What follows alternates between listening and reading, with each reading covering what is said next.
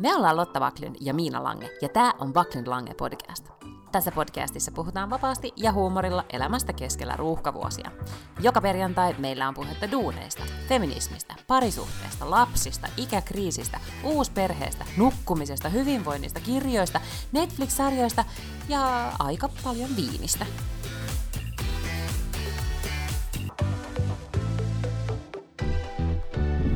Kuuleeko Helsinki? Helsinki kuulee, mutta kuuleeko öö, Helsinki? Helsinki, joo, hei. Kuule, tää on niin kuumottavaa, ettei mitään rajaa. Olla siis ulkomailla. Mm-hmm. Mm. Ihanaa olla ulkomailla, ihanaa olla pois perheen luolta. En, en nyt aio valehdella, että, että tota, olisi ikävä kotiin, koska just nyt ei ole. Ymmärrän. Mm, siis se tunne, se tunne, kun pääsee lähtemään, kun on ollut no kaikki tietää, miten kauan tässä nyt kukaan ei kiistunut kotona, niin, niin tota, se Mutta tuntuu hyvältä. Kerro lentokenttäkokemuksesta, koska mulle tulee joka päivä kaiken näköisiä erilaisia tilannekeskusraportteja ja tämmöisiä niin kuin ajankohtaiskatsauksia koronatilanteeseen. Ja muistaakseni just tänä aamulla luki, että onko nyt 90 prosenttia vähemmän matkustajia kuin tähän aikaan viime vuonna. Joten miltä näytti lentokentällä? No lentokentällähän näytti ihan järjettömän tyhjältä. Joo. Kyllä siis niin kun Helsingin, Helsinki-Vantaa, niin kun siellä oli vähän enempi ihmisiä, mä en tiedä mistä se johtuu, mutta siis Arlanda oli kyllä, täytyy sanoa, tietenkin Arlanda on iso, että sinne mahtuu sit ihmisiä siihen terminaali vitoseen enemmän, mutta siellä oli semmoinen apokalyptinen hiljaisuus. Siis ihan kuin semmoinen, niin kun, sitä on edes vaikea niin kun, kuvailla, että kaikki silleen niin vaeltaa hiljaisena maskit kasvoilla. Ei ole semmoista niin kun, matkustamisen jännittävää tunnelmaa niin kuin ollenkaan. Interesting.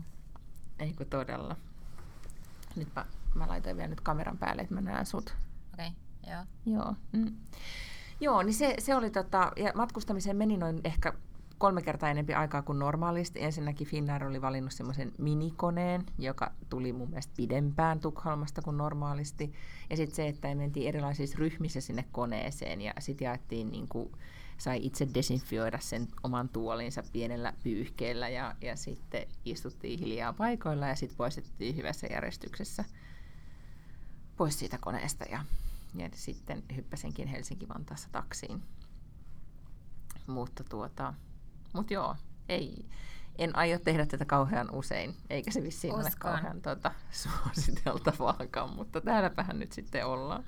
No en mä tiedä, kun nämä musta tuntuu, että nämä matkustusohjeistuksethan tä, ö, muuttuvat siis koko ajan, ja nythän just tämmöinen niin työmatkailu esimerkiksi Ruotsin ja Viron välillä on sallittua siis täältä. Joo, ja siis täytyy sanoa, pukumiehiä siellä oli. Muistaakseni mä aina puhunut mm. niistä pukumiehistä, jotka reissaa Joo. tätä väliä. Siellä ne istu edelleen, niillä oli vaan maskit naamalla, mutta niin sama armeija istuu siellä niin kuin, niitä on ehkä vähän vähempi, mutta yhtä siistinä tummissa, tummasinisissä puvuissaan kellot ojennuksessa tukka geelillä Mua syveltynä. Nauratti se, että, että oli olemassa joku tällainen niin vihreiden maiden lista, kun niitähän on siis oikeasti siis maailmassa ehkä joku kahdeksan, joista niin joku Uusi-Seelanti ja siis Zimbabwe, siis tämän tyyppisiä, tai Ruanda, joku tällainen maa, siis jossa se ilmaantuvuusluku on alle 25 per 100 000 asukasta per kaksi viikkoa. Ja Euroopassa ainoat vihreät maat, johon siis saisi ilman karanteeneja ja muita tällaisia kommervenkkejä matkustaa, on Vatikaani, mutta kerro mulle, miten pääsee Vatikaaniin ilman, että käy Italiassa. Sehän ei siis niin kuin ole mahdollista. Niin, siellä ei, vissiin, siellä ei todellakaan. Ehkä helikopterilla, niin kuin Paavi, laskeutuisi jotenkin. Niin, kyllä. Joku temppelin katolle. Niin, mutta sitten tässä niinku täältä, kirkon katolle. Niin, mm. täältä asti pitäisi mennä siis sitten helikopterilla. Niin, sitten kyllä, niin pysäyttää ja tankata tosi usein. Mm-hmm, joo. Joo, no mutta siis tota, on mulle tästä, mä, muutenkin tämä niinku on nyt mä en edes seurannut tämän päivästä tiedotustilaisuutta, koska mun mielestä koko aika tulee vaan uusia ohjeita. Ja se, se Helsinki Vantaalla on ikinä nähnyt niin paljon kylttejä, missä oli koko aika kaikkea kylttejä, että teen näin, teen näin, teen näin. Ja sitten siinä kyltissä oli vielä semmoinen kiukkusen niin parrakkaan miehen kuva, joka oli kädet puuskassa. Mä en tiedä, miksi oli valittu semmoinen hahmo siihen kommunikoimaan tätä covid-asiaa. Joo, mä katsoin siis tätä tiedotustilaisuutta. Me siis nauhoitetaan torstaina ja puoli kahdelta joskus tai vähän ennen kahta alkoi hallituksen tiedotustilaisuus, missä he kertoivat nyt uusista ohjeistuksista alueille. Ja siis tämähän on, niin kuin, mä ymmärrän, Jussi Lähde, tiedätkö kuka se on? Tämmöinen mm-hmm. media, myyttinen mediahahmo, kuka oikein tiedä, mitä hän aina kullonkin tekee työkseen, mutta, mutta mitä ilmeisimmin niin kuin elelee leveästi aina jonkun firman kortilla. Niin, tota, niin hän oli vaan siis just LinkedInissä tai jossain kirjoittanut, että tarvittaisiin tällainen niin kuin puolueeton viestintäyksikkö korona-asioissa. Et kun nyt viestii hallitus viestii ja THL viestii ja HUS viestii ja varmaan ne muutkin sairaanhoitopiirit. Sitten niin kuin tavallaan nämä alueet viestii, eli kunnat ja kaupungit, mutta sitten on tietysti myös nämä niin kuin aluevalvonta, mikä aluehallintovirastot, jotka mm. siis saa tehdä tiettyjä päätöksiä, että, että kaikki viestii aivan hulluna ja sitten on hirveän epäselvää, että mikä on määräys ja mikä on suositus ja mikä on rajoitus ja niin kuin mitä oikeasti hallitus voi pakottaa tekemään ja voiko kaupunki pakottaa tekemään jotain ja näin. Niin se voisi itse asiassa olla ihan niin kuin hyvä ajatus. Että joku, keneltä voisi kysyä ikään kuin ajantasaista tietoa, joka olisi oikeaa.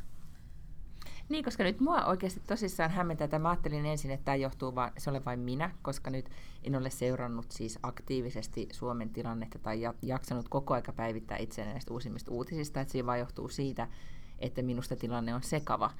Mutta nyt alkaa kyllä äänenpainoi olla Suomestakin kuuluu, että että et oikeasti on vähän sekavaa. Ja nyt se äskeinen mm. tiedotustilaisuus, mistä mä kuuntelin vain pätkän, oli mun mielestä jo tosi sekava. Niin se, kyllä mä voin kuvitella, että se niinku tuntuu nyt, ehkä mä jotenkin, mä oon silleen etulyöntiasemassa, että mä kuitenkin työskentelen näiden asioiden kanssa. Niinku. Sä voit aina kysyä Janilta. niin. niin, eikö, mutta siis mä teen näiden kanssa joka päivä töitä, että mulla on niinku jotenkin alkaa olla todella kristallinkirkasta nyt, että mikä on selvä, mikä on suositus ja mikä on rajoitus ja mitkä ne eri rajoitteet ja mitkä on kiihtymisvaiheet ja leviämisvaiheet ja näin. Mutta siis fundamentaalinen ongelma on tietysti se, että Suomi on vapaa maa ja ihmiset ovat vapaita kansalaisia. Täällä ei voi kauheasti pakottaa ihmisiä tekemään. Se onnistui keväällä, kun otettiin poikkeuslaki niin kuin voimaan. Mm-hmm. Ja poikkeuslaki on just ainoastaan tyyliin sota-aikana ja niin kuin aivan äärimmäisissä tilanteissa saa ottaa tai voi ottaa käyttöön poikkeuslain. Poikkeuslaki ei ole enää voimassa. Nyt on tämä tartuntatautilaki, joka mahdollistaa tiettyjä asioita, mutta ei nyt ihan mahdottoman paljon asioita. Ei voida pakottaa esimerkiksi 70-vuotiaita kotiin. Eikä voida pakottaa niin kuin ketään muuta, että joku kunnan epidemialääkäri tai joku tällainen voi siis pakottaa ihmiset karanteeniin ikään kuin sakon mm-hmm. uhalla. Mutta sekin on sitten vaan se niin kuin väliaikainen aikana ja sille pitää olla ne perusteet. No, ei voida siis pakottaa ihmisiä käyttämään maskia tai ei voida pakottaa ihmisiä niin kuin tekemään jotain tiettyjä asioita tai sulkemaan paikkoja, joten kaikki on tavallaan niin kuin suosituksia. Ja se, mitä nyt kaikki yrittää sanoa, on se, että please, olkaa varovaisia, noudattakaa näitä suosituksia, ettei tämä räjähä aivan käsiin, vaan että me saadaan jotenkin niin kuin tämä homma kondikseen. Ja sitten samaan aikaan mm. kansalaisissa hän on niin kuin molempaa ääripäätä. Eikö niin? Että on nämä, jotka on, on sitä mieltä, että koulut kiinni ja ravintolat kiinni ja, ja kaikki paikat kiinni ja nyt kaikki tämmöiseen niin mega lockdowniin, kunnes se rokote on löytynyt. Ja sitten toisaalta on nämä ihmiset, jotka on tavallaan silleen, että ei, että nyt pitää ymmärtää, että tämä pandemia on nyt täällä niin kuin pari vuotta siis siihen rokotteeseen asti. Ja sen aikaa ei voida laittaa yhteiskuntaa kiinni, että nyt pitää niin kuin vaan tasapainoilla tämä seuraava vuosi, puolitoista vuotta niin, että meillä ei niin kuin kaikki firmat ole konkurssissa – ja etenkin kaikki ihmiset lasaretissa. Mm-hmm. Niin, mä luulen, että se on just nimenomaan tämä, että joudutaan seuraamaan niin kuin erilaisia uusia ohjeita. Tai että vähän niin kuin, mä luulen, että se pakko myös niin kuin siinä alussa sit hämmensi, että nyt että kun on kerran niin kuin pakolla tehty, niin, niin sitten kun on kepillä ensin menty, niin sitten on mm-hmm. vaikeaa niin kuin tarjoilla sitä porkkanaa. Yeah. Nyt mutta, mutta täytyy, mm, niin sano vaan. Niin, että tänään siinä tiedotustilaisuudessa esimerkiksi sanottiin, että jos maakunta tai alue on, niin kun, oliko se nyt sitten kiihtymisvaiheessa vai leviämisvaiheessa, niin kannustetaan harkitsemaan tarkasti, että voiko aikuisten harrastuksia jatkaa. No, tämähän on niin kuin hirveän vaikea. Nyt pitäisi niin kuin tavallaan sen, sen yksittäisen harrastustoiminnan pitäisi itse nyt pystyä päättämään, että okei, että jos me ollaan, niin kuin, siellä käytettiin tällaista esimerkkiä, että jos sä oot vaikka niin kuin, kansalaisopiston Espanjan kurssi, niin ehkä se leviäminen siellä on epätodennäköisempää, jos te istutte niin kuin, turvavälein ja maskit kasvoilla, kuin että jos sä oot vaikka niin kuin rugby-harjoituksissa, tiedätkö, missä sun niin kuin, tehtävä on törmäillä toisiin ihmisiin ja kaiken näköistä eritettä lentää koko ajan läpit toisia tyyppejä. Plus, että sitten olette niin kuin sen jälkeen kaikki siellä su- suihkussa samaan aikaan ja te olette kaikki kaljalla yhdessä niin kuin niiden treenien jälkeen. Että jotenkin pitäisi itse pystyä ö, rajoittamaan näitä asioita, koska oikeasti ei ole olemassa sellaisia niin kuin mekanismeja valtiolla tai kunnalla mm. tai millään niin kuin viranomaisella kieltää näitä asioita. Ei voida niin kuin kieltää ihmisiä koskettamasta toisiaan tai tekemästä typeriä päätöksiä, kuten niin kuin, en tiedä, nuolla toisiansa jossain treeneissä. Niin se ei vaan niin kuin ole mahdollista, koska ihmiset ovat vapaita. Ja sehän on niin kuin fundamentaalisesti hyvä asia. Mutta se aiheuttaa heti ihmiselle sen, että, että silloin sulla on se vastuu. Ja se on paljon vaikeampaa. Se on. Ja sitten ehkä Ruotsissa nyt käytiin keskustelua tällä viikolla, tai on kun on kaksi ilmiötä. Toinen on tämmöinen, kun ei, jengi käy ravintolassa jotenkin edelleen ja, ja näin, mutta et nyt oli viikonloppuna oli ensimmäistä kertaa Stureplanin yökerhot auki ja, ja se sitten herätti heti, heti pahennusta, että siellä oli sitten pääsääntöisesti nuoret aikuiset olleet juhlimassa ja ei ollut turvaväleistä tietenkään välitetty. Niin tota, niin sitten heräsi keskustelua, että oikeasti, että kenen vastuulla tämä, nyt, tämä asia on. Eli ihan samaa puhetta siellä Ruotsissa on kuin täälläkin. Täällä ei ehkä siitä vaan sit niin paljon raportoida, miten, miten Ruotsissa tätä keskustelua käydään. Mutta toinen asia on se, että on ollut tämmöinen, eh, kuulin, että kun ei oikein missään, niin kuin, tai ei isoja bileet voi pitää, niin sitten eh, illallisista on tullut tämmöisiä priva-illallisista, tai niitä kutsutaan niin party-illallisiksi, että niin kuin, alle kymmenen ihmistä niin kuin, kutsutaan syömään, ja sitten ne on oikeasti tämmöiset niin kuin, suunnilleen tanssitaan pöydillä niin kuin party-dinnerit, mutta vaan pienemmälle porukalle. Ja, ja tota, se on tullut, se on nyt tämmöinen niin syksyn trendi ja varmasti myös bilekauden, koska pikkujoulukausihan tässä kuule kohta tulee, ensin tulee Halloweenit ja bilekaudet ja kaikki muut, että et miten tässä nyt sitten juhlitaan, niin nyt vissiin sitten noin. Niin sitten keskust, niin sit kuulemma on jokaisessa kaveriporukassa tai kun tämmöisiä bileitä järjestetään tai illallisia, niin sitten kuitenkin ne on tämmöisiä niin koronapoliiseja, jotka huolehtii, että onko ilmanvaihto järjestetty tai onko sitten, niin niin tavallaan se, että jollain tavalla koko aika se semmoinen niin kuin, ja se on tietenkin tosi vastuullista miettiä niitä asioita, mutta just kun sä kuvailit, että on kahdenlaisia ihmisiä, niin nämä ääripäät korostuu ja että niin kaveripiireissä sitten niitä todellakin niitä ääripäitä on. Ja sitten eri mielipiteitä yritetään sovitella yhteen. Ja, ja ehkä sitten niin, niin vastuullisesti mennään, kun pystytään ja, ja sitten sit ei kaikkien tarvitse osallistua. Ehkä se on sitten se mm. Malli, millä nyt tässä seuraavat puolitoista vuotta mennään. Mutta täytyy sanoa, että, että periaatteessa nyt se jo, kun mä näen mun ystäviä, joita mä en ole nähnyt, herra tietää milloin viimeksi, niin, niin ihan kuin olisi niin kuin tälleen kai päivällä lounaalla, niin ihan kuin olisi kännissä, koska on niin onnellinen, että voi nähdä jotain. Että hirveän niin kuin ilmanen humala, kun, vaan siis voi edes olla samassa tilassa. Että kyllähän se niin kuin, kyllä mä ymmärrän, että Suomessa se on vähän helpompaa, että kun tulee rajan yli, niin, niin oikeasti on vähän, vähän tota eri juttu, mutta Mm. Mutta sitten jotkut on hyvän aikaa ollut maaliskuusta saakka silleen suunnilleen, että ei ole kauheasti nähnyt ihmisiä mm. ja, ja jatkavat sillä tiellä. Mikä on myös tietenkin vastuullista ja fiksua. Mutta en tiedä, ootko huomannut, mä oon maailmalta nyt tulkinnut siis esimerkiksi just kun seuraa brittejä esimerkiksi, jonkun verran jenkkitiedotusvälineitä, Suomeen ja Ruotsiikin, niin ihmisillä alkaa olla jo tämmöinen niin turnausväsymys ihan eri lailla kuin aikaisemmin. Että semmoinen yeah. se, että huolehditaan itsestä ja kyllä tämä tästä ja jaksetaan nyt vielä, niin, niin ei. Et, ei. Vähän semmoinen niin hälläväliä tunnelma. Ja sitten kuka mulle selitti eilen, että just tämä ilmiö, mikä nyt on käynnissä, niin selittää sen, miten ihmiset voi elää myös sotien aikana kun ei ne voi elää silleen, että kortisoni on taivaissa mm. ja stressireaktio kropassa, vaan sitten ne sopeutuu ja sitten eletään siinä tilanteessa, missä ollaan. Mm. Näin on, joo.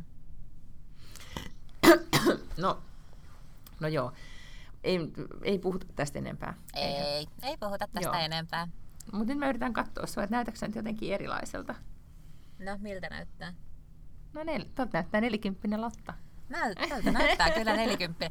Pakko sanoa, että äskettäin siis tapahtui niin, että ää, lapseni entinen futis... Otsani romahti. Otsani romahti, ei, vaan äsken tota, ää, lapseni entinen toi fudisvalmentaja kommentoi mun instakuvaa ja laittoi jotenkin, että tervetuloa kerhoon. vastasin sille, että anteeksi mihin kerhoon? Että sä et mitenkään voi olla 40.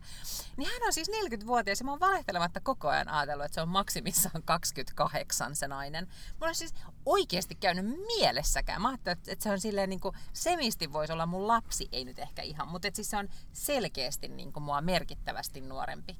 Niin hän on siis minua vanhempi. Niin tällaisia no, kaikenlaisia... mitä seerumia hän käyttää, onko se jalkapallo sitten vaan?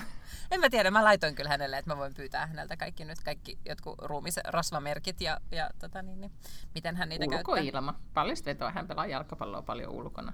Niin, aivan, ehkä se on joku sellainen. Mm. Mm. Mutta tämä on oikeastaan ainoa ulkonäköön liittyvä asia, mikä, minkä olen jotenkin kohdannut nyt tässä niin kun vuorokauden sisällä, kun olen ollut 40-vuotias.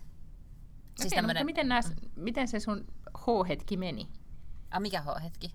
Ai se no syntymäpäivä. Se, niin se eilinen synttärit. Mitä tapahtuuko? Mitä, miten onnitteluko tytär? Joo, mutta... Sait kakun. en saanut Kiinnostiko kakkua. ketään? no, siis täytyy sanoa, että tämä, että kun, kun sivun jutulla Hesarissa ilmoittaa täyttävänsä mm, 40, totta. niin se kyllä niin kun, mm. ä, aiheutti ehkä enemmän tällaista niin kun, ä, tota, huomioon kuin normaali. Hyvä mediastrategia. Eikö, eikö, kuin normaali, että kyllä täällä esimerkiksi kaupungin talolla monet pysäyttelivät ja, ja tuota, niin, niin, onnittelivat ja, ja oli, oli sillä lailla paljon semmoista huomioa, mikä on tietysti aina mukavaa. Sitten keskellä päivää täällä oli sitten kuohuviini, lasillinen tarjolla päivän sankarille ja sitten kollegat minua onnettelevat ja sain heiltä mm-hmm. mä saan mennä lentämään sellaiseen, tiedätkö, se nimi on fööni. Sellainen niin kuin töttörö, Joo. missä on ilmaa. Siinä lennetään. Ja mä saan semmoisen ja sitten brunssin. Ja, ja muuten tein ihan normaaleja työasioita, kuten pidin tiedotustilaisuuden, jossa puhui HUSin toimitusjohtaja ja Helsingin pormestari. Ja tämän tyyppisiä asioita, mitä nyt ihmiset sitten 40-vuotispäivänään yleensä itseään viihdyttävät sellaista. Ymmärrän. Sitten oltiin päätetty mun äidin ja lapsen kanssa illalla, että mennään syömään ulos – ja juhlistamaan. Ja tulin kotiin ja olin silleen, että mä en niin millään jaksaisi lähteä yhtään mihinkään. Sitten mä ehdotin, että jos on mun syntymäpäivät, niin saanko mä itse päättää, niin me voltattiin ruokaa. Okay, Koska no. ei tässä iässä enää keskellä viikkoa jaksa lähteä ravintolaan syömään. No, tai sitten pitää mennä suoraan töistä, eikä silleen tehdä sitä välikuolemaa siinä sohvalla. Ei, no mutta se oli todella hyvä päätös.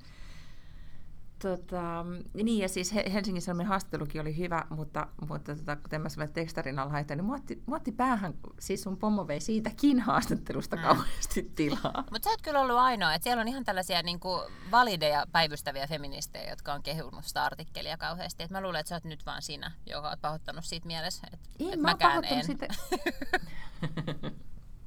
mä, mä olin sitä mieltä, että kun me aina puhutaan siitä niin paljon, niin mun mielestä olisi voinut siitä jutusta jäädä pois. Ei me nyt siitä puhuttu moneen vuoteen. No niin, no joo, totta. Mm. Mutta haluatko kuulla, miten mun synttäripäivä meni? Haluan. Milloin sulla on ollut synttäripäivä? No mulla oli maanantaina. Niin. Mutta kun se on, se, koska sitä nyt ei todellakaan. Mä vaan haluan kertoa siitä sen takia, koska se oli semmoinen niin romahdus. Tietää. Se oli keskikäisen naisen romahdus. Miksi? Se oli ihan niin kuin, se, se oli semmoinen, että oltiin oltu siis ö, viikonloppulandella ja, ja tota, ö, tultiin sunnuntai-aamuna, lähdettiin sieltä aikaisin, oltiin puolen päivän aikaa himassa, sitten mies lähti alkuillasta siinä hirvi dinnerille ja sitten niin oli metsästystä ö, niin kuin maanantai, tiistai, keskiviikko. Hän oli toki sanonut, että hän tulee sitten maanantai-iltana kotiin, että voidaan juhlia mun synttäreitä, että sen verran sitten hän priorisoi ja siitä hänelle kiitos et, että hän ei ollut koko aikaa siis hirvimetsällä, mutta siis jäin äh, sunnuntai-iltana kotiin viisivuotiaan koiranpennun kissan kanssa. Semmoiseen kotiin, tiedätkö, kun sä oot ollut viikonlopun poissa, niin, niin se, mä en tiedä kuka sen aina sotkee sit viikonlopun aikana sen kodin, mutta kaos oli. Ja sitten tota, maanantai-aamuna niin olin nukkunut huonosti, sitten koira herätti aikaisin, yritän siinä kerkeä niin kuin, kerätä etäkokoukseen ja, ja sitten olinkohan käynyt suihkussa, en olisi käynyt suihkussa, keitän puuroa.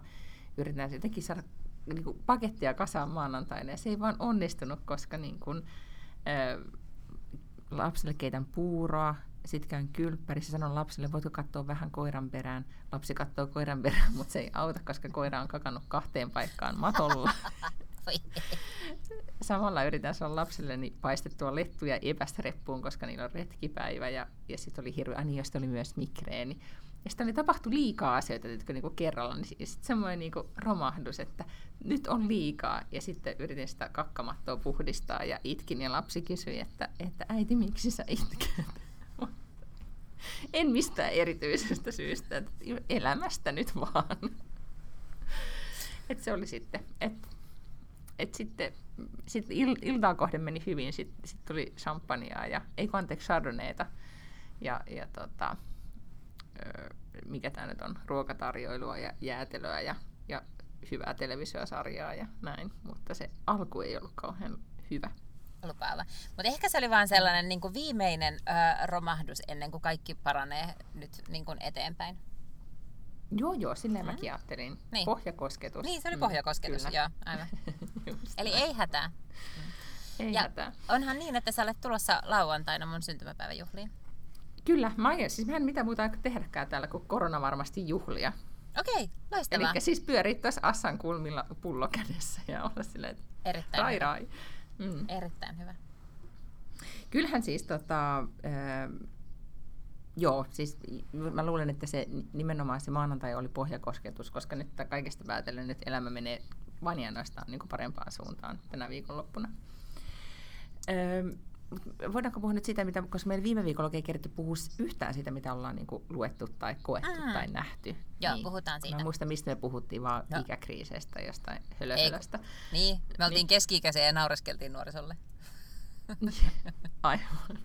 Tota, mä, mun täytyy nyt vaan sanoa tämmöinen, tämä on ikäkriisi, koska mä äsken olin, haastattelin tota, yhtä nuorta tekijää, joka oli syntynyt siis työhaastattelusta. Hän oli, hän oli syntynyt vuonna 1996. Mm-hmm. Ja, ja sitten hän tota, työpaikastani kyseli asioita ja sitten minä sinne sanomaan, että joo, että kyllä, että, että kyllä että kerta kaikkiaan kyllä Almassa pystyy, niin kuin, että täällä on aina niin kuin, mennään eteenpäin ja kehitetään, täältä on mahdollisuuksia tehdä kaikenlaisia juttuja, että sitten sit mä menin sanomaan tyhmyyksissä, että, niin, että mä oon ollut täällä vuodesta 98.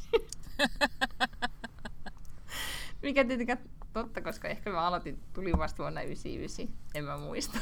Mutta hän oli siis syntynyt vuonna 96. Niin. Mä mietin, että se varmaan kuulosti hänestä siltä, että Herra Jumala, toi on ollut koko mun iän täällä. Mikä oli tietenkin totta about, vaikka mä mm. nyt ollut muuallakin välillä, mutta niin silti. Mm. Joo. Indeed. No mutta siis, mitä sä oot nähnyt tai, tai lukenut tai kuullut?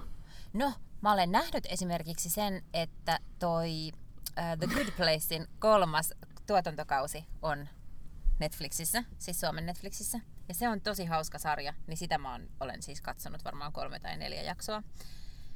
Se, Mikä se olikaan taas? The Good Place on sellainen, mikä alkaa, siinä on Ted Danson ja Kristen Bell ja sitten muutamia muita. Ja se alkaa siis sillä, että Kristen Bellin äh, hahmo kuolee Aa, ja hän tulee, hän tulee taivaaseen ja hänelle sanotaan, että mm-hmm. this is the good place.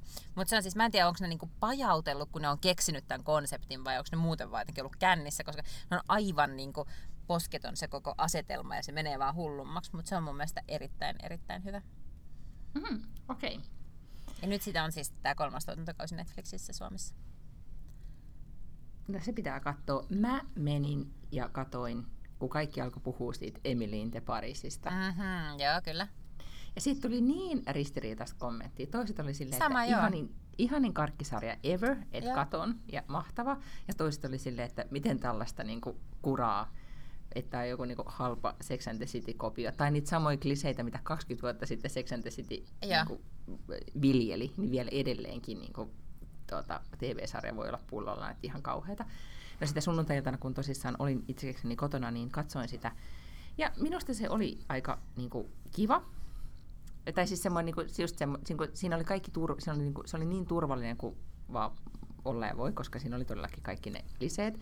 Siinä oli myös se sama na- naisnäyttelijä, joka oli mun aivan mahtava. Muistatko, kun puhuttiin siitä sarjasta Call My Agent, joka uh-huh. oli Netflixistä tämä ranskalaissarja, Joo. niin, niin tota, siinä on pääosassa yksi näistä. Varmasti hän on aika kuuluisa ranskalainen näyttelijä, semmoinen en tiedä minkä ikäinen nainen on, mutta ihan sairaan tyylikäs ja ranskalainen ja mahtava, joka on siis tämän Emilin, joka on siis äh, joku Jenkki PR toimisto vissiin ostaa niin Amerik- äh, siis parisilaisen PR-toimisto ja hänet lähetetään sitten, koska hänen esinaisensa äh, raskautuu yllättäen, niin sitten hänet lähetetään niin Okei, tämän aivan. niin kuin vanhemman, vähän vanhemman kollegan tilalle sinne Pariisiin sitten hoitelee niiden sosiaalisia mediahommia ja pätemään. Ja, ja, tota, ja sitten hän just pukeutuu silleen, niin kuin, että jenkki, joka yrittää olla pariisilainen. Siinä on paljon tämmöisiä, niin kuin, no just nimenomaan amerikkalaisuuteen ja ranskalaisuuteen liittyviä, liittyviä kliseitä. Mutta sitten kysyin mun Pariisissa asuvalta ystävältäni, että oletko katsonut, että voisitko kommentoida tätä, koska hän aikoinaan meni, meni Pariisiin just mainosmaailmaan duuniin. Mutta hän sitten sanoi, että hän ei olisi uskaltanut vielä katsoa, joten niin analyysi siitä, että miten, miten se oikeasti pitää paikkaansa, niin on nyt meiltä vielä. Tota, tai, tai mitä, ne mediajutut, mitä mä oon lukenut siis Vogueissa ja olikohan muissa lehdissä, niin, niin ranskalaiset vaan raivoissaan siitä, minkälaisia kliseitä tämä sarja esittää. Ja sitä mieltä, että ei missään nimessä pidä paikkaansa. Ja sitten osa on sitä mieltä, että no sen takia ne ranskalaiset on raivoissaan, koska ne kaikki kliseet pitää paikkaansa. Niin, Mutta mä tykkään niistä ranskalaisten tyylistä ja etenkin niiden ranskalaisten naiskollegoiden tyylistä. Ja niin kuin, ne on tyylikkäitä ja itsevarmoja ja ihania ja juo viiniä lounaalla. No paljon sä oot Mutta kattonut en mä sitä sitä sarjaa katsonut nyt? kauhean monta jaksoa. Siis Niin. kaksi vai kolme jaksoa. No aiot sä mä en katsoa enemmän? Niin kuin, joo, joo, kyllä mä aion katsoa sen. Koska Joo. se siis, niin. Se on sama kuin The Younger ja, ja toi. Sex and the City ja kehittäjähän on siis se sama. Sanopas nyt sen tyylin nimi. Aivan. En muista. Star, Dar, jotakin. Ah, Darren Star, joo, niin onkin. Just näin, Mm. se. Ja se niin kuin, ote siinä niin näkyy Okay. sitten kuitenkin. Hmm? No, sit mä oon kuunnellut, ootko kuunnellut Hillary P- Clintonin uutta podcastia? No en oo unohtanut koko homman. Mä yritin kuunnella, siis... Öö, Oi ei. Mitä voi ei? Et eikö se ollutkaan hyvä, kun sanoit, että mä yritin? Niin se just ei kun huono. siis se Niin. ensimmäinen jakso, on, niin silloin siinä joku pappi, ja sitten ne puhuu niinku uskosta, ja mua kiinnostaa usko tosi vähän, niin sitten mä ajattelin, että kyllä mä Mm. jossain vaiheessa sitten, kun siinä oli joku toinenkin vieras, joka oli ihan mielenkiintoinen, pitää jotenkin kelaa sitä, mä vaan niinku, mulla vähän meni jotenkin silleen kiinnostus, että se ei ollut kauhean mielenkiintoinen. Sitten seuraavassa, olisikohan vai jossain jaksossa oli sitten Kamala Harris vieraana. Ja sehän Mhm. oli tietysti ilahduttavaa, koska mä tykkään sekä Kamala Harrisista että Hillary Clintonista. Ehkä ne naureskeli vähän liikaa, ne olisi voinut silleen niin kuin, mutta se on varmaan silleen, kun kaksi kaveria näkee, niin sitten niin sit naureskellaan, mutta ehkä sellaista mun mielestä liian, liian paljon naurua siis siihen nähden, että miten hauska se juttu oli, mistä ne puhuu, tiedätkö? Että vähän tuli semmoinen liian tyhjän nauraja fiilis siitä sitten ehkä. No mutta siis kummasta vai molemmista? Molemmista ne kikatti niin kauheasti siinä, se oli musta vähän ärsyttävää. Ja sitten mä yritän nyt miettiä, että, että jäänkö mä itse kiinni nyt jostain tällaisesta niin seksistisestä, että naiset ei saisi niin naureskella. Naureskelkaa vittu vaan, jos naurattaa. Mutta ehkä musta se niin kuin oli, jotenkin sitä oli liikaa. Mutta, mutta kuitenkin Hillary Clintonilla on podcast. Mutta mä kuuntelen, että Hillary. Clinton niinku hihittää. Ei ne hihitä, mutta ne jotenkin nauravaa tosi paljon. No kuuntelepa se jakso. Mutta okay. Siis onhan siinä nyt, onhan se nyt jotenkin historiallista, Hillary ja Kamala. Että oli sitä mahtava kuunnella, koska vittu miten siistiä, että olisi niin nämä Niin, siis mä luulen, arvaan mitä, mä luulen myös, että sun odotukset oli jotenkin, niin kuin, että ne, niiden keskustelu olisi niin kuin, räjäyttänyt tajunnan.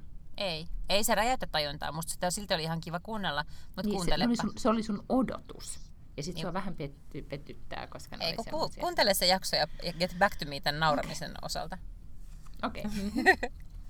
Sitten mä luin sellaisen kirjan kuin Nothing to See Here, mm-hmm. joka oli tosi outo. Mutta mä luin sen loppuun. Se kertoo tätä sellaisesta naisesta, joka muuttaa, hänen ystävänsä on siihen yhteydessä, että hän tarvii apua, voitko tulla tänne, ja sitten hän menee sinne, niin sitten sen, sen ystävän uuden aviomiehen ex-vaimo on ku- kuollut, ja sitten ne kaksi lasta, jotka niillä oli yhdessä, niin on sellaisia, että ne syttyy tuleen itsestään. Sitten se joutuu vahtiin What? niitä lapsia. Joo, se oli tosi absurdi, mutta se oli ihan nyt tällainen mukava lukukokemus. Mutta mistä sä tämän niinku tempasit? Öö, Siis mistä, on, Bookbeatista. Ahaa. Ja, ja siis muuten nyt mun täytyy hei antaa tällainen vinkki, että jos ei ole vielä tilannut Goodreads, tai jos ei ole Goodreadsissa, joka on siis tällainen niin kuin kirjasivusto, vähän niin kuin kirjasome tavallaan, että, sieltä, että siellä on olemassa kaikki maailman kirjat ja sit voi pitää oma, sinne voi merkata, että mitä on lukenut, sit voi etsiä hyviä kirjoja, sit sä voit niin kuin verkostoitua muiden ihmisten kanssa, että esimerkiksi siellä on tosi helppo kontaktoitua sun Facebook-kavereiden kanssa, että sä näet, mitä ne on lukenut ja onko ne antanut niille jotain tähtiä tai reviewissa ja sitten sä voit aina uusista kirjoista mistä tahansa kirjoista käydä katsomassa, että paljon muut on antanut sille pisteitä, mitä ne on kertonut siitä. Se on niinku, siellä on kaikki kirjoista. Ja Goodreadsin toi newsletter on tosi hyvä. Mä en oikein osaa sanoa, tuleekohan se kerran kuukaudessa, voi olla. Mutta sieltä mä bongaan aina ihan sikana kaikkia uusia juttuja. Et mulla on esimerkiksi siellä mun äänikirjapalvelussa, mulla on 286 kirjaa jonossa. Ja sitten mulla on niinku sellainen erillinen oh muist- god. Niin. se on erillinen muistiinpano siis mun puhelimessa, missä on sitten sellaiset kirjat, mitä mä en ole joko löytänyt BookBeatista, Libbystä tai sitten en ole saanut tilattua tuolta kirjastosta. Että sitten ne on semmoisia, mitkä pitää etsiä jostain. Ja nyt mulla on taas varmaan Niin, niin, siis joku kymmenen kirjaa varattu. Niin ja sitten sulla se on vähän niin kuin, mulla on tämmöistä, niin kuin, että jos joku vaatekappale, tai oli ennen nykyään ei niinkään, mutta jos joku vaate on niin kuin loppuun myyty vaikka, niin sitten mä aina, niin kuin, että laitan itteni siihen, että ilmoittaudu, niin kuin, että saat sähköpostia, jos, jos tämä tulee takaisin valikoimiin, tai että Mm. sitten nauttii siitä, että googlaa ja etsii, että löytää sen jostain. Sitten kun löytää sen vaatteen, niin sitten ei välttämättä kyllä ehkä halua ostaa sitä, mutta se jännitys on olemassa. Niin sä, sä teet kirjoista samaa. Ja sitten ja sit mulla on silleenkin samanlainen tällainen niin vaatevertaus, että, että nyt vaikka siellä on 286 listassa kirjaa siellä esimerkiksi BookBeatissa, niin välillä on Mhm. silti sellainen olo, että mulla ei ole mitään luettavaa. Tiedätkö, että vähän samalla tavalla kuin että sulla niin kaapit tu- tursuaa kaikkea vaatetta ja sitten kuitenkin on silleen voi olla aamulla, että mulla ei ole vaan siis mitään päälle pantavaa. Joo, ja sitten ehkä, si- ja nyt mä ajattelin, että mulla on sarjoista, koska mä unohdan, mä oon niin huono seuraamaan, että varmaan kaikille tulee selväksi, että mä en, vaikka mä aloitankin katsoa jotain, niin mä en välttämättä sitä katso edes niin kuin loppuun, tai, tai etenkin jos pitää y, niin kuin yrittää löytää tämmöinen yhteiskatselusarja, niin sit, sitä ei niin kuin millään löydy, ja, ja tavallaan, että mä en muista, mitä kaikkea voisin katsoa. Ja sitä paitsi, ootko huomannut, että esimerkiksi Netflixinkin se algoritmi on kuitenkin aika huono, tai se tarjoaa vaan niitä sit samoja. Että sitten jos sä yrität jotenkin päästä sun kupla ulkopuolelle, niin joutuu nykyään tekemään aika paljon töitä, Mm. että pääsee. Sitten mä jonkun sarjasuosituksen sain, se oli kerto jostain niin kuin natsien metsästämisestä, tai niin, natsien jahtaamisesta 70-luvun New Yorkissa, missä oli Al Pacino mukana. Se nimi oli The Hunters tai joku tämmöinen, ja se vaikutti musta tosi kiinnostavalta. Sitten sitä ehdotin miehelle, joka sanoi, että Aa, mä oon jo nähnyt se, ja se ei, niin kuin, ei, se, se ei ollut yhtään niin kuin sun tyyppinen. Ja sitten mä alkoin ottaa päähän, että meidän kotonakin on tämmöinen algoritmi, joka Algoritmi. päättää mun, niin, joka päättää mun puolesta, että se ei ole, se ei ole mun tyyppinen, koska niin kuin, mä voisin antaa niin kuin, nyt mä oon jo siinä iässä, että mä voisin antaa Mahdollisuuden. niin kuin mahdollisuuden, että en mä voi, mitä, siis katsoinko mä loppuelämäni näitä Emilyn Parisia sitten, Mm. että et kun mun algoritmi käskee, että Emilyn Niin. Paris, enkä sit mitään muuta, niin Mm. täytyy mun nyt pikkasen yrittää laajentaa tätä kuplaani sit kuitenkin. Nythän, sä, ki- nythän sä niin, sen takia kiteytit sä oot olemassa. Sä kiteytit äärimmäisen hyvin tämän ongelman, mikä on esimerkiksi niin kuin näissä kaikissa QAnon ja muissa tällaisissa niin kuin kaikukammio-asioissa, että se, että se niin kuin tavallaan joudut syvemmälle ja syvemmälle, ja kun algoritmi ymmärtää, mitä sä haluat, niin se ei tarjoa sulle enää mitään muuta, ja niinpä päästään tällaisiin fake newseihin ja kaikkiin tällaisiin ongelmiin. niin, ja sitten päästään, puhuttiinko me siitä Social Dilemma dokumentista jo? Mm, ei ehkä. Niin, siis joka on nyt, siis onko se nyt Netflixissä vai missä palvelussa se ikinä No. onkaan. Niin Social Dilemma, siis tämä niin sosiaalisen medioiden nousu ja tuho, tai oikeastaan vaan siis nousu ja Niin. aiheuttama tuho.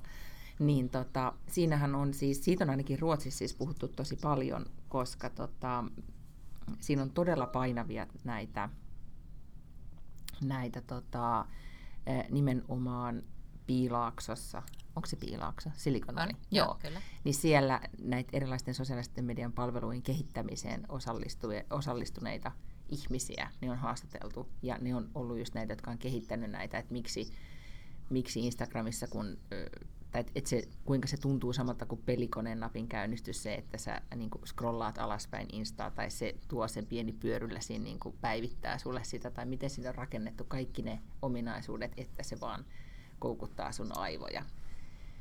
Ja, ja sitten ehkä siitä eniten on puhuttu siitä, tai ainakin mun kaveripiirissä on puhuttu siitä, että miten yksikään, ja se nyt on ollut ymmärtääkseni aika tunnettu tosi seikka, että yksikään, joka näihin, näitä tota, palveluita on kehittänyt, niin ei anna lapsilleen kännykkää kuvasta sitten niinku tyyliin yläasteiässä, että sille on syynsä.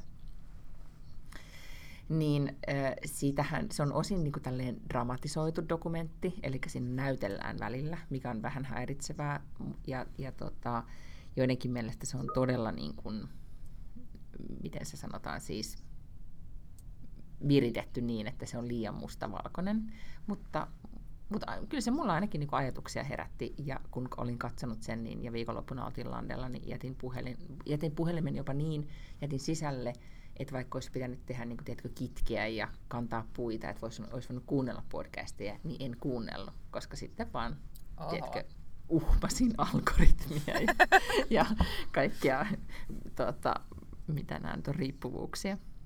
Hyvä. Mutta se, joo, mm. mut se, se kannattaa Mut, kyllä katsoa, mutta en mä tiedä sitten, tuleeko siitä sitten hullua hurskaammaksi. Mm. Mutta sen takia mä nyt sitten suosittelen sulle sitä Good, uh, Goodreadsin newsletteriä. Tokihan sekin sitten oppii jossain vaiheessa, mutta se ei koskaan olla su- suosittele sulle sillä lailla, että koska tykkäsit näistä, niin se tarjo- että se tarjoaisi sulle pelkästään, vaan jokaisessa äh, newsletterissa on silleen, että jos joltain sun lukemalta kirjailijalta on tullut uusia, niin se mainitsee, että hei, tiesitkö, että nyt on tullut uusia kirjoja näiltä ja näiltä. Mutta sitten siellä on sen lisäksi, siellä on niinku, että viisi suosituinta fiktiokirjaa, viisi suosituinta non-fiction, viisi suosituinta young adult, viisi suosituinta historic, novel his, ja sitten mm. romance ja kaikki thriller. Että siellä on erilaisia kaiken näköisiä tommosia. Niin sieltä mä yleensä sitten niinku löydän taas sellaisen massiivisen listan. Eihän mä ehdi niinku tietenkään kuluttaa näitä kirjoja siihen tahtiin, kun mä niitä lisäilen sinne mun listoille, mutta... Mutta eikä se ole ehkä sitten ideakaan. Pääse, mm. että se tuo turvallisuuden tunnetta, että on niinku mahdollisuuksia mm. Mutta sieltä löytyy olemassa. aina tosi hyviä. Joo, mä itse asiassa mietin, nyt mä palaan tähän vaatevertaukseen, koska mä kuulin myös sit semmoisesta, kun mä luulin, että mä oon ainoa, joka tekee sitä, enkä tietenkään nyt oo, se on kuulemma kasvanut näin korona-aikoina aivan valtaisasti, että tämmöinen niin shoppailu, ennen mentiin kauppaan ja se katseltiin vaatteita, ja, ja sitten siinä välissä oli joku hybridiversio, että käytiin kaupassa sitten netti shopattiin, ja nyt kaikki shoppailu tapahtuu verkossa, niin, niin kuulin, että, että tota, yksi tuttuni kertoi, että hän siis todella netti shoppailee niin siis just esimerkiksi perjantai-iltana, niin juo viini, ottaa viinilasillisen yksi tai kaksi. Muistaakseni joskus aikoinaan kerroin, että kun oltiin ystäväni kanssa New Yorkissa ja sitten niin kuin kahden niin kuin pitkän lounaan jälkeen menee shoppailemaan, niin se on se paras kokemus, että se nyt vaan sille sovittaa kalliita farkkuja pienessä hiprakassa, niin sen saman voi nyt tehdä netissä. Et nyt sä vaan sitten menet niin kotona, sit istut kotona ja selailet verkkokauppoja ja laittelet erilaisia tuotteita sinne ostoskoriin. Ja sitten et kuitenkaan tietenkään osta, vaan siirryt seuraavaan verkkokauppaan. Että tavallaan niin kuin, vähän niin kuin huijaat aivoja, että jee, että ostin tämän. Ja sitten ehkä, kun selviät ja, ja olet harkinnut yön yli tai whatever, niin sitten ehkä teet jonkun täsmäiskuostoksen. Mä oon siis miettinyt... Mä, mä, mä, mä oikeasti luulen, että mä oon ollut ainoa, joka tekee sitä, mutta en tietenkään. No mä en ole tehnyt sitä, mutta mä oon nyt miettinyt, että mä haluaisin ostaa jonkun uuden vaatteen. Ensinnäkään mä en ole ostanut mitään kauhean niin kuin, siis ostin mä niin kuin uudet farkut ja siis jotain tällaista, mutta et en mä ole ostanut oikeastaan kauhean paljon uusia vaatteita. Ensinnäkin sen takia, että usein musta on ihanaa ostaa siis matkoilla jossain jenkeissä, missä on kaiken näköisiä juttuja, mitä ei täältä saa. Sitten voi mennä semmoisiin jännittäviin kauppoihin ja sitten shoppailla siellä, mutta eihän mä nyt ole päässyt käymään yhtään missään, niin kuin ei kukaan muukaan koko universumissa mm. pitkään pitkään aikaa. Niin nyt tuli sellainen, että olisipa hauskaa ostaa jotain uutta ja laittaa se päälle lauantaina. Mutta en mä tiedä, mitä se olisi. Tai mistä se olisi, mutta... Mm, no, mutta siis äh, joku toppi. Ehkä. Jotain kiiltävää. Hmm? Tota, niin, ja, si, niin, ja siis mä koko ajan mietin, että, että mä olisin kanssa halunnut ostaa uusia vaatteita tänne Helsinki-reissulle, koska vähän niin kuin, että lähtee matkoille uh-huh. ja ostaa uusia vaatteita. Mutta sitten, sitten jotenkin mä ajattelin, että vähän niin kuin, että mitä turhaa. Koska kukaan näitä mun vaatteita täällä edes kattelee. Ei kukaan. Niin, kuin, niin, niin sitten niin. laitoin niitä samoja vanhoja vaatteet, jotka oli about ehjiä. Niin. Eikä mun syntymäpäiväjuhlillekaan tule kauhean montaa ihmistä, koska ei saa kutsua ketään mihinkään. Niin, ja sitten mä, mm. niin mä tuun sinne mun vanhassa teepaidassa. Niin, kaikki on varmaan silleen, voi ei, me lähdetään nyt kotiin, koska Lotalla on joku tällainen ystävä, jolla on joku teepaita päällä. Niin, ja sit kai, mm. niin, just näin. Sitten mä mietin myös siellä lentokoneessa maski päällä istuessa, että vitsit ei tarvitse kuin silmät vaan meikata niin se todellakin riittää. Ja eilen kun katsoi Jussi Kaalaa, niin sama juttu, että ihmisiä, kun kaikilla oli maskit päällä, mm. niin pääs, että jos oli hyvä silmämeikki ja silmät silleen hohti onnellisena, niin se, niin kuin, se näytti hyvältä. Mutta kaikki muuhan oli, niin kuin, ei näkynyt mitään. Mm. Ihmiset ei ole kyllä musta kauhean hyvännäköisiä ne maskit päällä. No ei, kaikki näyttää niin kuin vihamielisiltä. Joo, kyllä.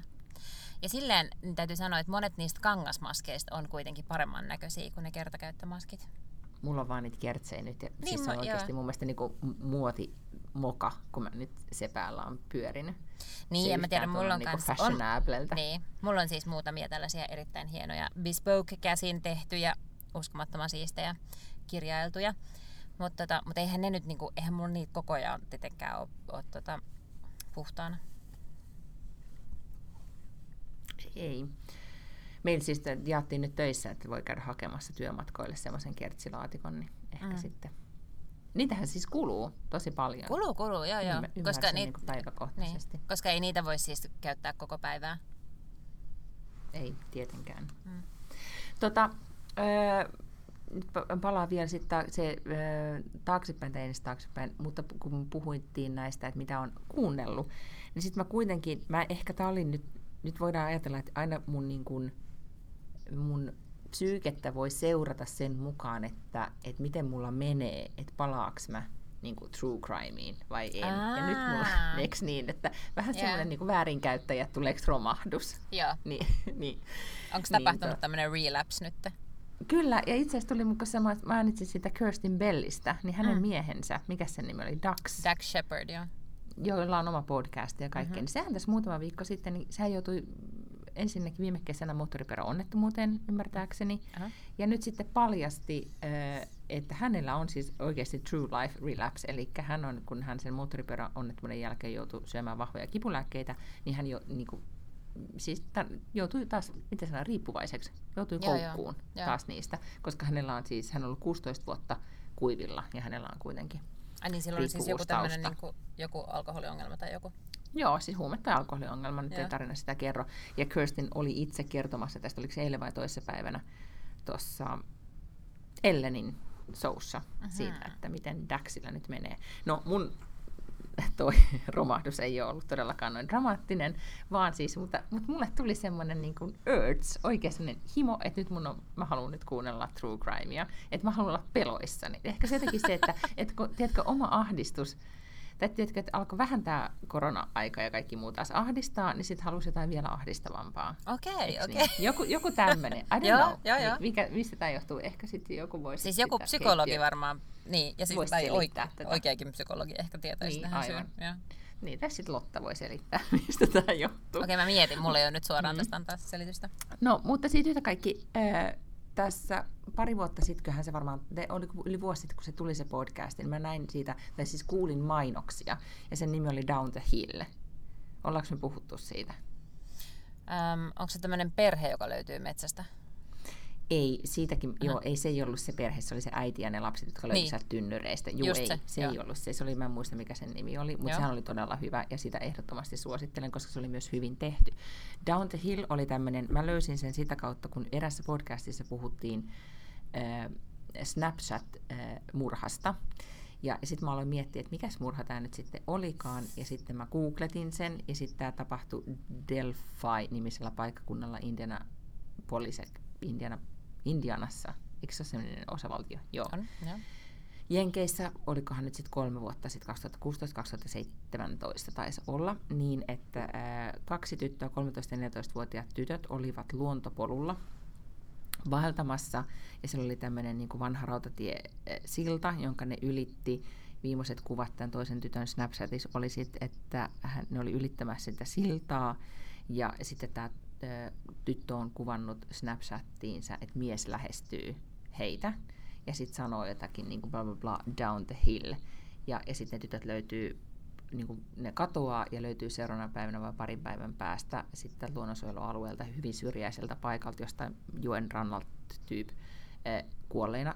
Poliisi ei tähän päivään mennessä kertonut, että muuta kuin, että ne on siis murhattu, että se oli henkirikos, mutta ne eivät kertonut mitään muuta siitä murhatavasta tai muusta. Hirveät spekulaatiot on Redditissä tästä aiheesta, jos haluaa sitten niistä, niitä lukemaan, mutta, mutta tota, mutta kuitenkin siis poliisi on sitten myöhemmin näissä murhatutkimuksissa eh, niin julkaissut tämän Snapchat-videon, missä semmoinen epämääräinen hahmo kävelee, kävelee sillä sillalla ja sitten ääni nä- näytteen. Ja nyt ne, olikohan ne vuosi sitten, tuli vielä ulos niin, että ne on varmoja, että se on, tämä on pieni paikkakunta tämä Delphi, että siellä oli 3000 asukasta tai jotain, tai näin, että ne on varmoja, että se on kuitenkin paikallinen, koska se on onnistunut niin hyvin liikkumaan sillä alueella ja niin edelleen. Mutta yhtä kaikki, se on siis edelleen ratkaisematta tämä rikos. Ja lähtökohdat oli todella niin kuin mun mielestä sitten, mä ajattelin, että haluankin lukea tästä tai kuunnella tästä enemmän. Silloin kun mä kuulin tämän mainoksen joskus vuosi puolitoista sitten, niin musta oli niin ahdistava, että mä ajattelin, että mä en todellakaan halua mistään tämmöisestä niin kuin Snapchat-murhasta kuulla yhtään mitään. No, nyt koitti se aika, että halusinkin sitten tästä kuulla enemmän. Olin psyykkisesti niin heikoilla tai vahvoilla kummin vaan. Mutta sitten tämä Down the Hill podcast-sarja oli, se oli aivan sairaan pitkäveteinen. Siis se oli, ei niillä ollut mitään niinku, asiaa siitä, koska ei oikeasti oikeastaan ollut mitään asiaa, ne vaan haasteli hirveästi sitä yhteisöä ja ihmisiä ja niin edelleen.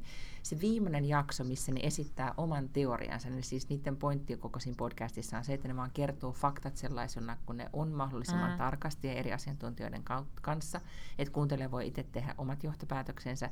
Viimeisessä jaksossa ne kertoo tämmöisen FBI-profiloijan kanssa rakentaa sen, että mitä on oikeasti tapahtunut. Se oli niin kuin the clue, että jos ei jaksa koko jaks- sarjaa kuunnella, niin sitten ainakin voi kuunnella ekan ja tyypsen sen vikan. Mutta tota, joko niin, että niihin on kyllästynyt sit näihin true crimeihin, tai sitten enää ei sen e, tota, kalifornialaisen miehen jälkeen mikään enää tunnu miltä.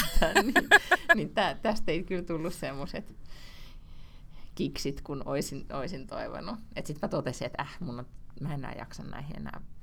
Niin kuin, että, vähän niin kuin, että tämä oli tässä, että mä oon nyt niin nähnyt tämän mm, joo. genren. Ehkä sä oot, ehkä sä oot nyt mm. True Crimein erityisasiantuntija ja nyt tavallaan riittää. Niin. Mikä on ihan, ellei mä sit innostu siitä jostain niin kuin, näistä klassikotapauksista, sit marraskuun pimeydessä, mutta, mutta sitten toisaalta kun lähestytään tätä pimeätä aikaa ja jos menee vaikka yksin maalle, niin mä en halua miettiä mitään Zodiac-murhaajaa siellä tai ja. vastaavaa. Mutta sitten mun äh, viikon kohokohta on, ei voi sanoa kohokohta, tai ehkä voi, on ollut se, että siis, tiedätkö, joskus kun innostuu jostain kirjasta, niin kun mä halusin ehdottomasti lukea äh, Glennon Doylen kirjan Untamed. Mä en tiedä, onko mä puhunut siitä aikaisemmin, tai ollaanko me edes puhuttu Glennon Doylesta mitään? Ei olla. Glennon Doylehan on, tiedätkö kuka hän on? En tiedä. No, hän on semmoinen inspiroiva henkilö, tai inspiraatiopuhuja, kirjailija, joka on siis kirjoittanut jo kolme oma elämänkertaa, joista tämä Untamed on kolmas. Hän on siis aina, hän kirjoitti aikoinaan kirjan, joka nimi on Love Warrior, joka kertoi, Warrior, mikä on sotilas? Mm, warrior, Soturi. Jo, kyllä. Warrior. Jo. Joo. Niin tota, josta tuli New York Times bestseller, missä hän kirjoittaa niin kuin oman äm, jotenkin omasta rakkauselämästään, miten hänestä tuli minä tai jotain tämmöistä. En ole siis lukenut sitä, mutta se oli kuitenkin kauhean kehuttu kirja.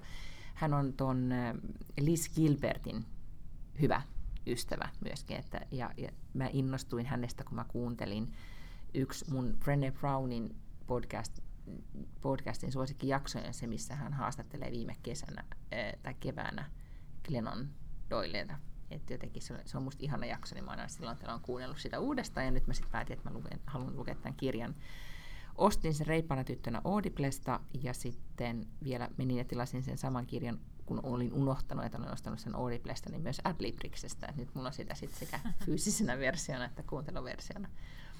Mutta siis Glennon Doyle, ää, tota, se on niin kuin, saanut kristillisen kasvatuksen, tämmöinen, niin kuin, se on ollut bulimia, se on ollut narkomaani, se on ollut alkoholiongelma, Sitten se tuli raskaaksi, perusti perheen, sillä on kolme lasta ja aviomies. Ja sitten hän ottaa ja rakastuu naiseen ja tähän Jenkki niin kuin soccer-joukkueeseen, siis eurooppalaisen jalkapallon joukkueen kapteeni, mä en tiedä muistaako semmoisen naisen, jota tosi, joka oli aika paljon julkisuudessa, kun ne voitti jotakin. Siis Jenkki? Silloin, joo. Joo, joo, se Megan, mikä sen nimi oli, vai? No, it'll come to me.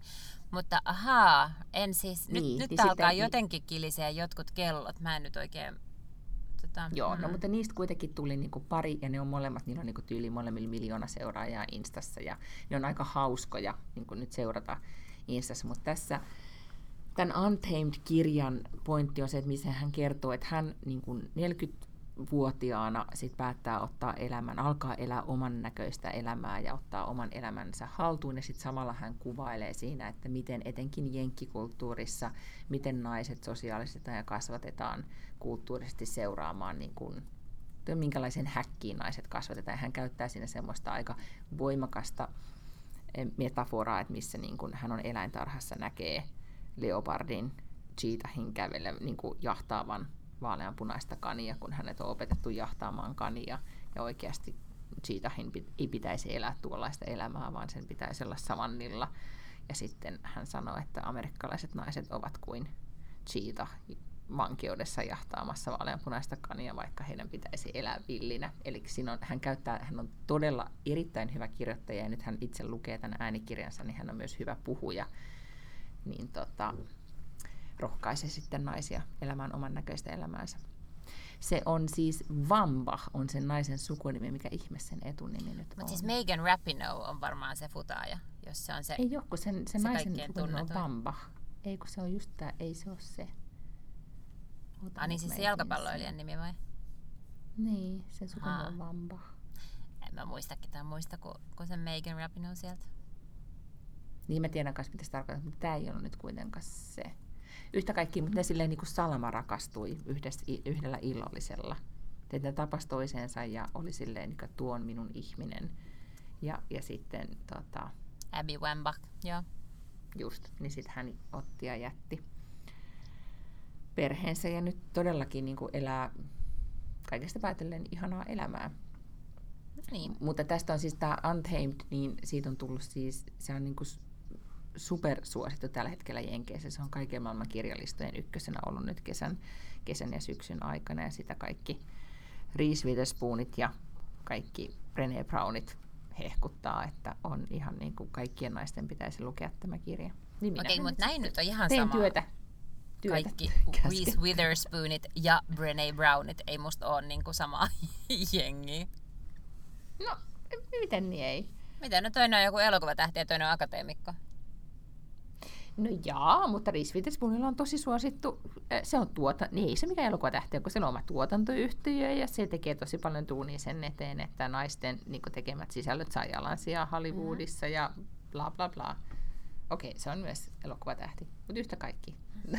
Tosi monet on sitä niin kuin yeah. hehkuttanut sitä sen kirjaa. Niin Sehän pitää nyt siis lukea. Mutta oletko siis alkanut lukea äh, nyt Joo, sitä? mä oon itse asiassa ehkä nyt kaksi kolmas osaa nyt lukenut siitä.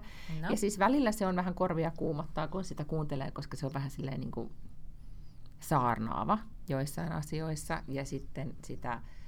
Ähm, et varmasti tarkoitettu sellaisille ihmisille, jotka on oikeasti kokee olevansa ihan niin kuin, tiedätkö, ansassa omassa elämässään. Et varmastikin voisin kuvitella, että, että esimerkiksi jenkkikulttuurissa niin se resonoi paremmin kuin ihan tälleen Skandinaviassa, mutta tosi paljon siinä on myös asioita, joita sitten etenkin niin kuin pojan äitinä ajattelee, että minkälaiseen niin kuin malliin pojat kasvatetaan ja, ja mi, miten tytöt ja, ja miten aika paljon me toistetaan sellaisia asioita, että mitä olemme oppineet perheessämme tai mitkä ne uskomukset on, mitä me ollaan opittu tai, tai mitä ollaan opittu äideiltämme ja mitä toistetaan ja näin edelleen. Että on niin kuin, joo, ja se, niin olikohan se Goodreadissa vai jossain oli arvio siitä kirjasta, että joku mies oli kirjoittanut, että älä anna vaimosi lukea tätä kirjaa, mikä oli mun mielestä jotenkin niin kuin hauskasti kommentoitu, koska mä tavallaan ymmärrän, että si- siis sen vahvoin viesti on se, että what the fuck, tee elämälläsi mitä itse haluat että, että mitä odotat. Hyvin tämmöinen niin lottamainen viesti, että mä en usko, että sä saat välttämättä siitä kirjasta yhtään mitään. Mutta sitten tulee, monet on kommentoinut, että luettua sen kirjan ne kokee olevansa aidosti niin kuin vapaita. Ja sen se onnistuu luomaan sen semmoisen, niin kuin, että että just tämä, että miten ihmeessä niin kuin käytät aikaa sen miettimiseen, niin mitä tuntemattomat susta ajattelee. Tai näin. Tämä kuulostaa se, se argumentai siis... erityisen oh no. hyvä. niin. kuulostaa ihan mun kirjalta. No en, siis mä, en usko, mä en usko, että se menee yhtä, tai niin kuin, että varmasti siis about sama genre niin sanotusti, mutta, mutta tota, mä luulen, että hänen kohderyhmänsä on ollut kuitenkin sit vähän, vähän tota, toinen. Ainakin tulee sit, niin kuin niistä hänen käyttämistä esimerkkeistä ja muusta mieleen, että näin on. Mutta se on myös hyvin viihdyttävä. Ja sitten sillä on aika hauska suora tapa niin kuin kirjoittaa, että se ei niin kuin kaunistele mitään, vaan vaan tota, antaa mennä. New York Times oli kirjoittanut hauskan artikkelin siitä jotenkin otsikolla, että tarvitsemmeko todella, otan nyt, miksi A third Glennon Doyle memoir. Yes, and here's why. Koska siis jos ihminen kirjoittaa 40, sä oot kirjoittanut jo kolme tämmöistä Kyllä. omasta elämästään kirjaa, niin, sit, niin okei, hänellä on myös tapahtunut, hän on laittanut paljon elämässä tapahtumaa, että mikä siinä. Niin tota, niin, niin, niin että tulee mieleen, että voiko yhdestä elämästä noin paljon ammentaa, ja kyllä nyt kaikesta päätellen voi. No tähän pitää nyt laittaa siis kirjalistalle sitten, jos tämä on niin kuin the kirja, mistä kaikki keskustelee. No ainakin nyt siis siellä mun algoritmikuplassani. Mm. Tota, tapahtuu. Mä mm. sanoin sulle että viimeksi, että mulla oli kesken se Chel Westön ja Juha Itkosen kirja. Niin mm-hmm. mä oon ruvennut miettimään, että, että niitä sellaisella niin kuin formaatilla pitäisi tehdä paljon enemmän kirjoja. Se idea on siis se, että Joo, tai siis nimenomaan sillä että ne kirjoittaa toisille. Ne ei kai tunne toisiaan tai eivät tunteneet ennen tätä kirjahanketta toisiaan mitenkään mahottoman hyvin. Että ne ei ollut mitään niin parhaita kavereita. Että ne oli kyllä tavannut, mutta ei mitenkään erityisen hyvin tunteneet toisiaan. Jolloin, ja molemmat on taitavia kirjoittajia, niin siitä tulee tosi kiinnostava, koska ne varmaan kirjoittaa sen tyyppistä sisältöä, mitä ne ei muuten kirjoittaisi, koska siinä on vähän sellaista niin kuin, ö, päiväkirjahenkistä, että ne kertoo oikeasti tosi henkilökohtaisia asioita, mutta samaan aikaan sä kirjoitat sitä kuitenkin sille yhden ihmisen yleisölle. Eli sä et kirjoita sitä tavallaan niin kuin kaikille, totta kai ne on kirjailijoita, ne ymmärtää, että ne kirjoittaa sitä kaikille, mutta, mutta se, se toni on semmoinen, että sä tavallaan kirjoitat sitä yhdelle ihmiselle, ja sitten se niinku kontekstualisoit sitä siihen, niin kuin, että, että ne puhuu tosi paljon ää, kirjoittamisesta ja isyydestä ja, ja jotenkin val, vaikeudesta olla äm, valkoinen mies Me Too-aikana niin kun, ollen kuitenkin samaan aikaan ally, että ne haluaa, että tämä kaikki niin kun, vallankumous saadaan aikaiseksi ja, ja saadaan tasa-arvoa, mutta, mutta et niin kuin, ikään kuin on, on vaikea toimia siinä ympäristössä oikein. Ja musta mm-hmm. niin kuin, ne puhuu tosi mielenkiintoisista asioista ja mä vielä mietin, että toi olisi ihan sika kiinnostavaa lukea, siis jos pystyttäisiin enemmän hankkimaan tällaisia mielenkiintoisia vastinkappaleita, niin kuin pareja, että ne tiedätkö, kirjoittaisi toisilleen kirjeitä, niin haluaisin lukea vielä paljon enemmän tällaisia. Toivottavasti joku kustantaja kuuntelee, koska musta se oli tosi mielenkiintoinen konsepti. Tai hyvin toimiva niin no, mä oon esimerkiksi miettinyt, että äh, siis Kirsi Piha ja Hannu Mäkelähän kirjoitti tuommoisen samanlaisen. Että Ai niin, joka nyt tuli. Kirjoitti. Joo, niin mä ajattelin, että siinä on varmasti jotain joo. samaa, kun sen nimihän oli Pimeän yli. Aivan, joo, missä voi ne, olla. Missä on niiden kirjeenvaihtoa ihmisenä olemisen taidosta, ja mun mielestä ne niin kuin, se jotenkin vaikutti myös niin kuin ihanalta kirjalta, minkä tota, voisi lukea ikään kuin pieninä annoksina aina, aina silloin tällöin.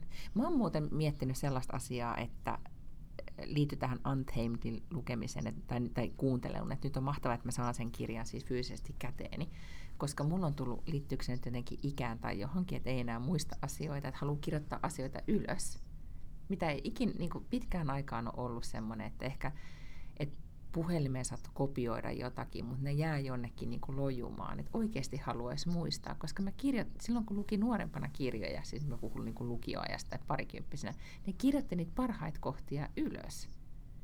Ja mä, en mä enää tee niin. Mä muistin, että mä oon tehnyt noin joskus. Että tää oli jotenkin tosi hyvin sanottu, että tämä pitää muistaa. Nyt mä olen esimerkiksi ajatellut, että kun mä oon Untamedia kuunnellut, että tämä on tosi hyvä juttu. Ja nyt jos sä kysyisit, että mikä siellä on ollut tosi hyviä kohtia, mitä tajuu.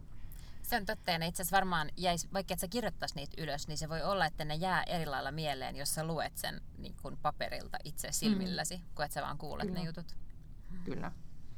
Ja sit voi taittaa si- sitä kirjan kulmaa ja Mm. tehdä, tehdä just silleen, kun haluaa Niin. niille. Joo. Tai se kirjoittaa ihan muistiinpanoja siihen kirjaan. Niin, just niin. Koska silleenkin mä joskus on lukenut me, äh, mummoni vanhoja runokirjoja tai jotain, niin kuin, että mitä hänellä on ollut, että hän on alleviivannut jotain runoja. Ja sitten sekin on kiva, että niistä jälki. Että joku on ajatellut, että tämä on jotenkin hyvä ja se on alleviivannut. Onko kirjaston kirjoissa enää? Mä en, en ole pitkään aikaa lainannut, mutta niissä ei ole enää mitään viestejä. Muistatko niissä oli joskus, Muistan. että katso sivulle, Sivulle. se. Niin, ja sitten siellä oli vaan silleen you look tyyppisesti tai jotain semmoista. Joo, en ole kyllä pitkään aikaan, mutta en ole kyllä myöskään lasten tai nuorten, siis nimenomaan nuorten osastolta en ole kauheasti kyllä lainannut, että lasten osastolta enemmän ja sitten sieltä aikuisten osastolta. Eli ehkä tämä selviää, kun siirrymme nuorten kirjoihin perheessämme. Ai niin, että jatkuuko tämä perinne? Niin. Niin, että se on. Mutta sä voisit siirtää sitä aikuisten kirjoihin. mä, en voi, mä en voi nyt aloittaa, nyt mä oon sanonut tämän julkisesti ja sen näkee sieltä, että kenen lainassa ne kirjat on ollut. Niin, mitä, mitä siellä on tota... pitäisi siis mennä sinne kirjastoon ja sitten ikään kuin olla lainaamatta sitä kirjaa, siis olla siellä hyllyjen välissä ja tehdä näitä merkintöjä niihin kirjoihin. Se olisi ainoa tapa päästä tästä näin niin kuin jäämättä kiinni. Mm, totta. Ja, ja. No, No. mutta siis nyt mä odottaa siis Ad Libris-paketti, missä on tämä Untamed ja ja sitten lapselleni tilaa, hätäpäissäni tilasin lapselleni Astrid Lindgrenin kirjoja suomeksi, että voin taas sivistää häntä. Se on hyvä. kun tota, päiväkodissa tuli noottia, että nyt ne on siirtynyt tosi niin kuin, tiedätkö, Lasse Maija, mikä etsivä toimisto Mm, tyyppisiin joo. kirjoihin, että, että ne on tosi edistyksellisiä. Ja mä vielä, no Tatu ja Patu on aika edistyksellistä, mutta silleen, että olisi vähän enempi jo tekstiin, niin, niin nyt mä ajattelin sitten alkaa syöttää Astrid Lindgrenia suomeksi Se on hyvä. suoraan suoneen. Se on hyvä. Mm. Nyt me lähdetään jatkamaan matkaa ja sitten me nähdään Joo. kuitenkin lauantaina. No kertakaikkisesti joo, ja sitten voidaan tota, no ehkä sitten juoda se yksi lasi kum- skumppaa. Öö, joo, aivan, koska mä en aio juoda enempää kuin yhden lasin skumppaa lauantaina. Mutta mulle riittää, että mä näen sut. Joo, ja Se me voidaan laittaa meidän, yhteise, me voidaan laittaa meidän Instaan yhteiskuva. Joo, maskit päällä. Mm. Ei mulla ei ole sit maskia, se on ravintola. Siellä on tur- turvavälit ja käsidesiä hinkataan ja kaikkea. Okei, no niin. Tosi no, vaikea juoda sitä skumppaa se maski päällä. Hyvä. Ai niin, tästä me puhuttiin jo viimeksi. Joo, ei Mm. tehdä niin. Mut hyvä. Sitten juhlitaan. Näin me tehdään. Hirveän kiva. Sitten nämä kuulet taas kuulee ensi viikolla. Heippa! Hei doo!